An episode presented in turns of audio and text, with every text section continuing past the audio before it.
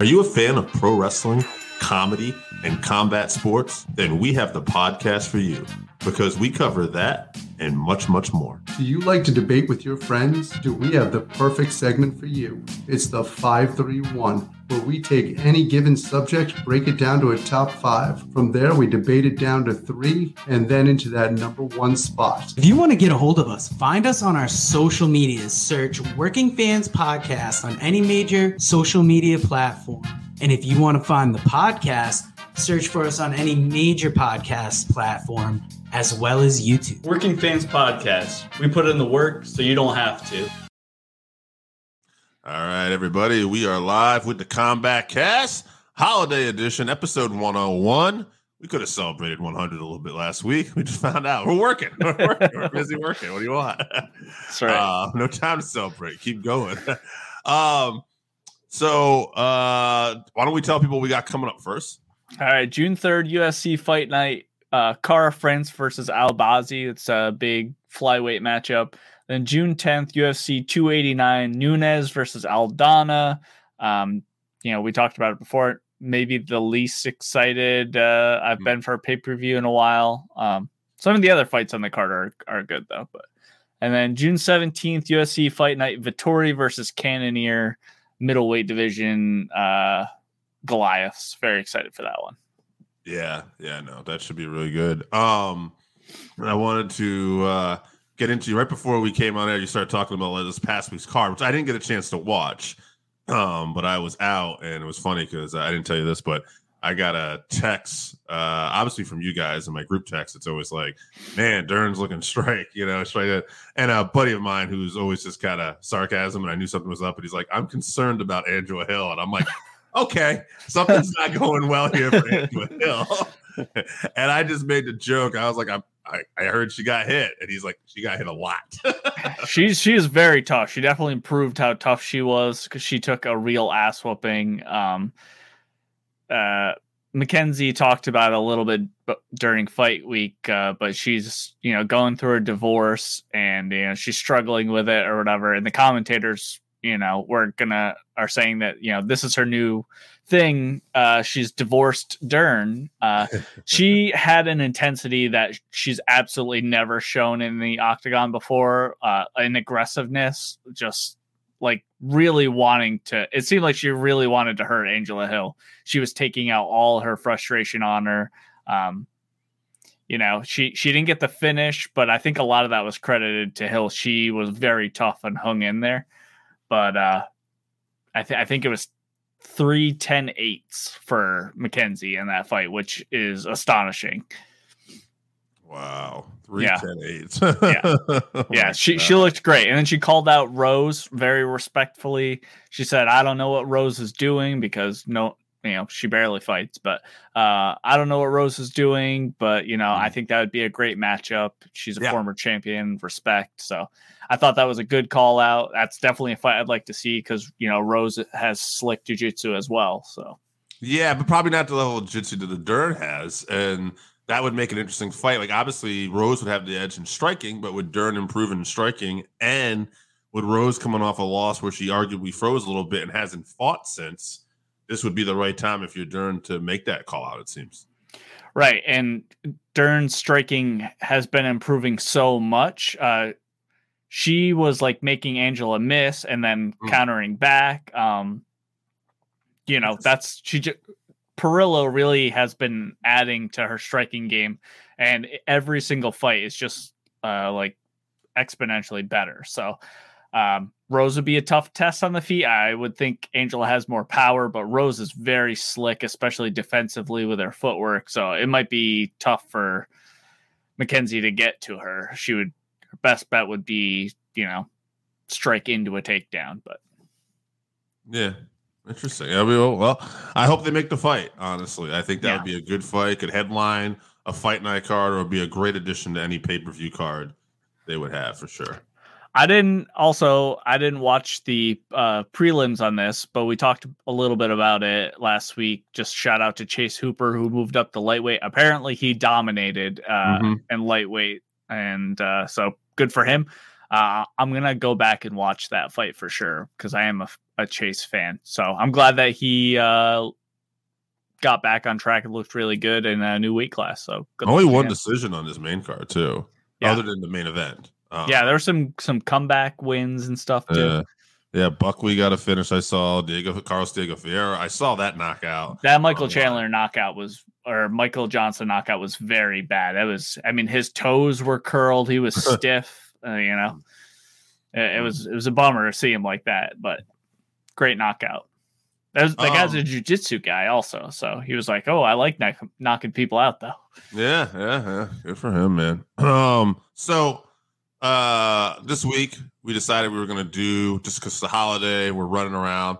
This is a quick episode. Five fights we want to see made in MMA, and um, we didn't talk about. I kind of took mine a little all over the place. So um, sometimes we'll agree. I don't know if we'll have any that we'll agree on today, but if we do, we can just talk about it together. So you want me to go first?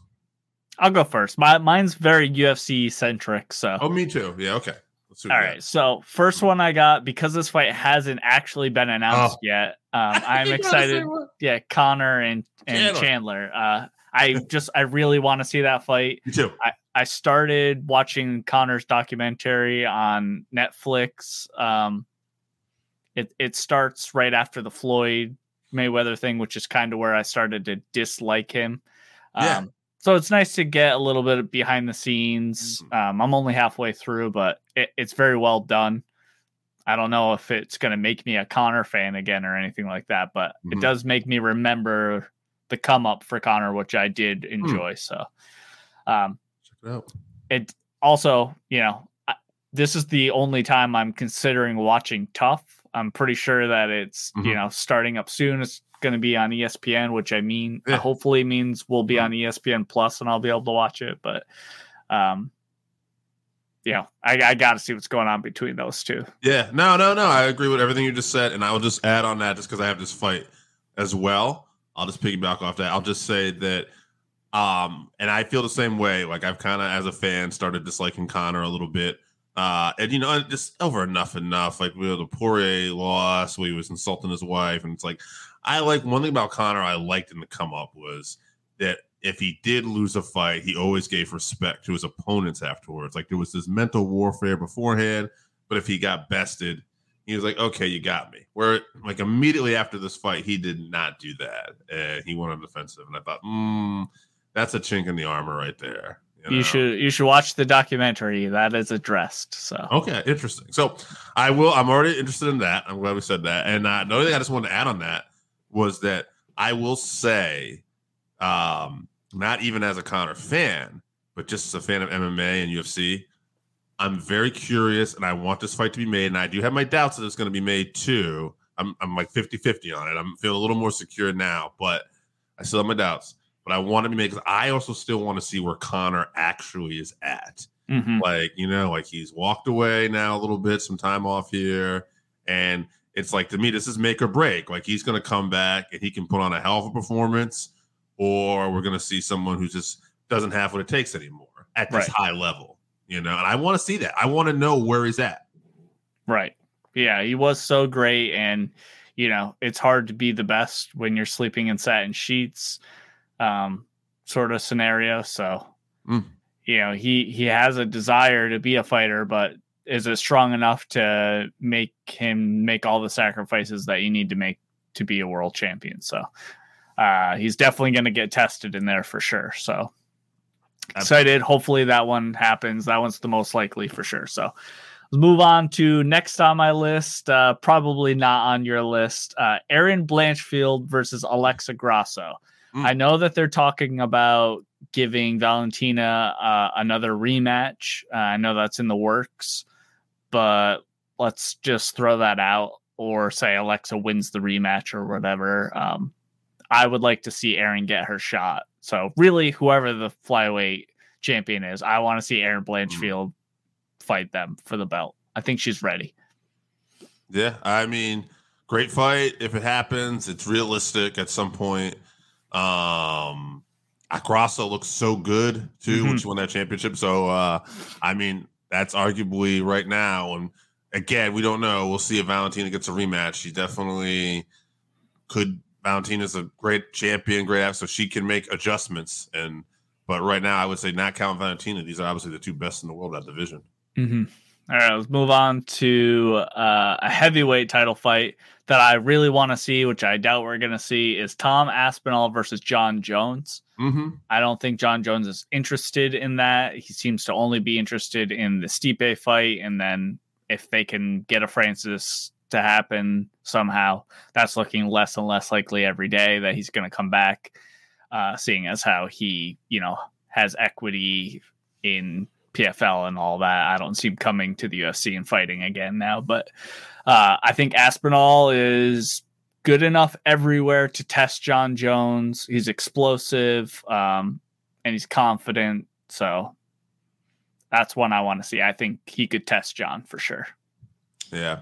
Did you see the thing that came out today? I don't know if you did, where uh, the PFL man uh, owner basically responded to Dana White. Uh, Dana White was not. He, Dana White also in the extended clip says he wasn't.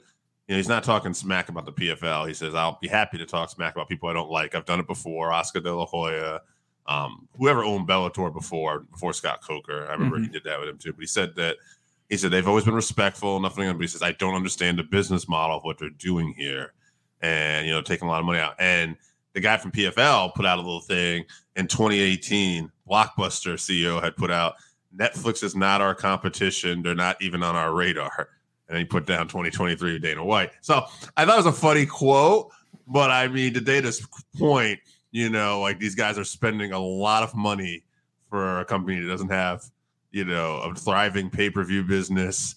Uh, they're not selling like they're not getting like you know major ticket sales. They're not pulling in huge TV ratings. So you do wonder where this is eventually going. I, I, mean, I want PFL to do well, so let's just put that out there. But I, I do think MMA is coming to a crossroads uh, with the fighter pay issue. We didn't really talk about it, but uh, everyone knows the UFC made record-breaking profits last year, and the profit sharing of the athletes went down, which. Yeah. All people did all year was complain about fighter pay, and then they got paid less. So, right. um, if wow PFL can put out a, a, you know reasonably comparable product to the UFC, people do, will not watch UFC. I just feel like they're you know if they can feel ethically better about watching PFL and get the mm-hmm. same experience, they would rather watch that. I mean, I would, but yeah. you know, the best of the best are in the UFC still right now. So all right, it's a long way. We got a long yeah. way. Someone's yeah. got to invest a lot of money in this PFL and keep it going for a while. That's the thing. Yeah. Well, yeah, exactly. It it's tough to build against, you know, the UFC when they can just buy all the talent. But you're seeing something, you know, some guys are signing over to one championship or PFL mm-hmm. or whatever that the UFC is going after and they're not getting these guys. So right. um We'll yeah. see. By the way, I saw something, and we're getting way off track here. We'll get yeah. back on your list. But Eddie Alvarez was on uh the um, they had a little thing on uh, it was on YouTube. I think it's on ESPN Plus too, where it was the before the Ultimate Fighter, and they had different people talking on there. Michael Chandler, um, and a few other people, but Eddie Alvarez was one of the people they had on there too. And Anik even said, "Congratulations on your recent bare knuckle championship win." And Eddie Alvarez, Underground King, always a pleasure to have. So they didn't run away from stuff that he's doing necessarily, and I thought that was kind of refreshing. And yeah. you know, we're we're giving you know, praise to something else. We are having another guy on here, basically in a somewhat competing promotion and talking about his experiences and what he could add. Now, granted, it's a YouTube show. I don't know how many people even watch this thing, but I thought it was interesting. So maybe, maybe the UFC also was like thinking, huh, maybe we better start having some goodwill with some of these people too. you know? Yeah, yeah, possibly, yeah. yeah. Uh, uh, it wouldn't be the worst idea, you know, soften the stance a little bit. Uh, now go. I'm sorry. Let's go back to your list here. All right. So next, I want to see Khamzat versus Robert Whitaker at middleweight. Mm. Um, I know that Whitaker is going to be fighting Du Plessis, um, or Duplessis, um, but I'm going to assume he beats him. Uh, I don't think, you know, either Izzy or maybe Khamzat are the only people I think that could be Robert Whitaker. So I want to see Khamzat versus Whitaker, like hopefully this year. Mm. And then uh, my last one is I kind of picked with my heart. Not really a fair fight. Probably don't really deserve it, but uh, I want to see the winner of Justin Gaethje and Poirier fight Makhachev for the title. Oh, okay. Yeah, yeah, yeah. No, that's a good fight. I mean, I do too. It's probably more of a heart pick too. You know, uh, Poirier even recently said that you got to give it to Dariush if he wins, right? Like it Yeah. seems fair. But even he said afterwards, but of course it's the fight business, not the fair business. So we'll Yeah. just see what happens. You know. If he goes out there and starches Gaethje, he's getting a title shot. I definitely would. Uh, I say it's definitely a possibility. Um, all right, I'm gonna throw my list out here a little bit. I was a little all over the place. Like you, I had Conor Chandler though, like we discussed. Mhm. Um, I put Jones and Ngannou down because it's a fight I'd love to see. I, would like to see that happen, but I mean, at the end of the day, perfect world, big money fight. You know, Francis does his thing, kills it. Jon does his thing. We get this epic world title fight at heavyweight. Um, here's one I thought would be a little fun: Justin Gaethje versus Max Holloway. Striker's delight, right? Let's, Yeah. yeah, I mean, I think Max could make lightweight no problem and beyond. And I'd love to see him with Gaethje because I feel like they're both kind of, even though I know Gaethje's working on it, but they're both kind of volume. They like to throw a lot of punches out there. So And also, Gaethje will definitely test Max's chin. You know, Max has never been knocked down before. If anyone was going to knock him down, it'd be Gaethje. Um, and also continue my list as I gotta fight something here. Um, I have Khabib versus GSP. It's a fight we never got, but I thought Mhm.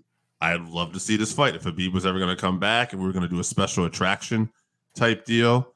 You know, I think like this would be a fun, fun fight to me. At 170.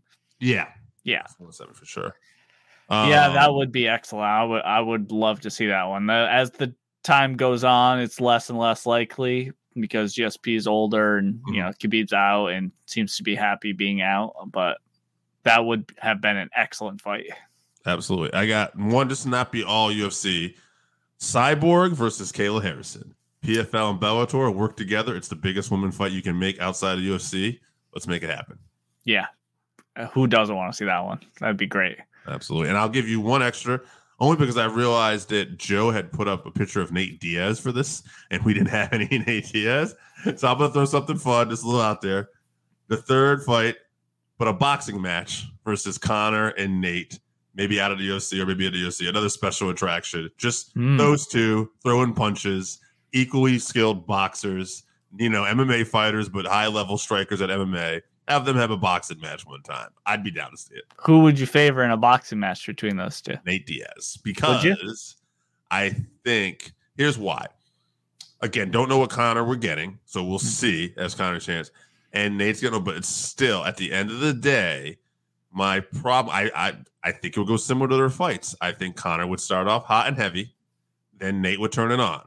Conor may survive if he plays his cards right and positions his energy right, but I feel, especially in a fight that's going to go beyond five rounds, later rounds, even by eight or round ten, Nate will eventually get that finish because he'll he'll find a second, third win and keep coming on stronger. I'm not so sure anymore. After watching uh, Nate's last fight, who was it against Tony, Tony? Ferguson? Yep. You know he he was tired in that fight. He was you know Mhm. three rounds or whatever, and he was done. He was walking away, turning his back to him, and everything. It's It true. I not forget that impressive. because he won that fight, but you're right. He was looking a little beat up in that. So I mean, we'll see. We'll see in this Jake Paul boxing match what his cardio is, because really, eh, you know, old school Nate Diaz would go in and just put pressure on Jake in volume and just wear him down immediately, and, and you know bust him up with volume. But I, I don't. I don't know if he still has that gear to push to anymore. He didn't show it in that last fight. Now I know he really wanted to get out of that contract. He was just trying to fight to Mhm. get out of the contract. So I'm not sure how much he really trained or cared or whatever, and that could be part of it. But uh, you know, Nate Diaz being a Diaz brother and you know, just being a fighter at heart, I imagine he trained for that fight. I think he might just be getting a little bit worn down. We're gonna find out though. We're gonna find out. Also, interesting note before we get out of here too. That fight too. There's a rule about like a dry rule in Texas where they're not allowed to have any marijuana system. Somebody brought up a good point. They said if uh, Nate actually wins the fight, it might be ruled a no contest.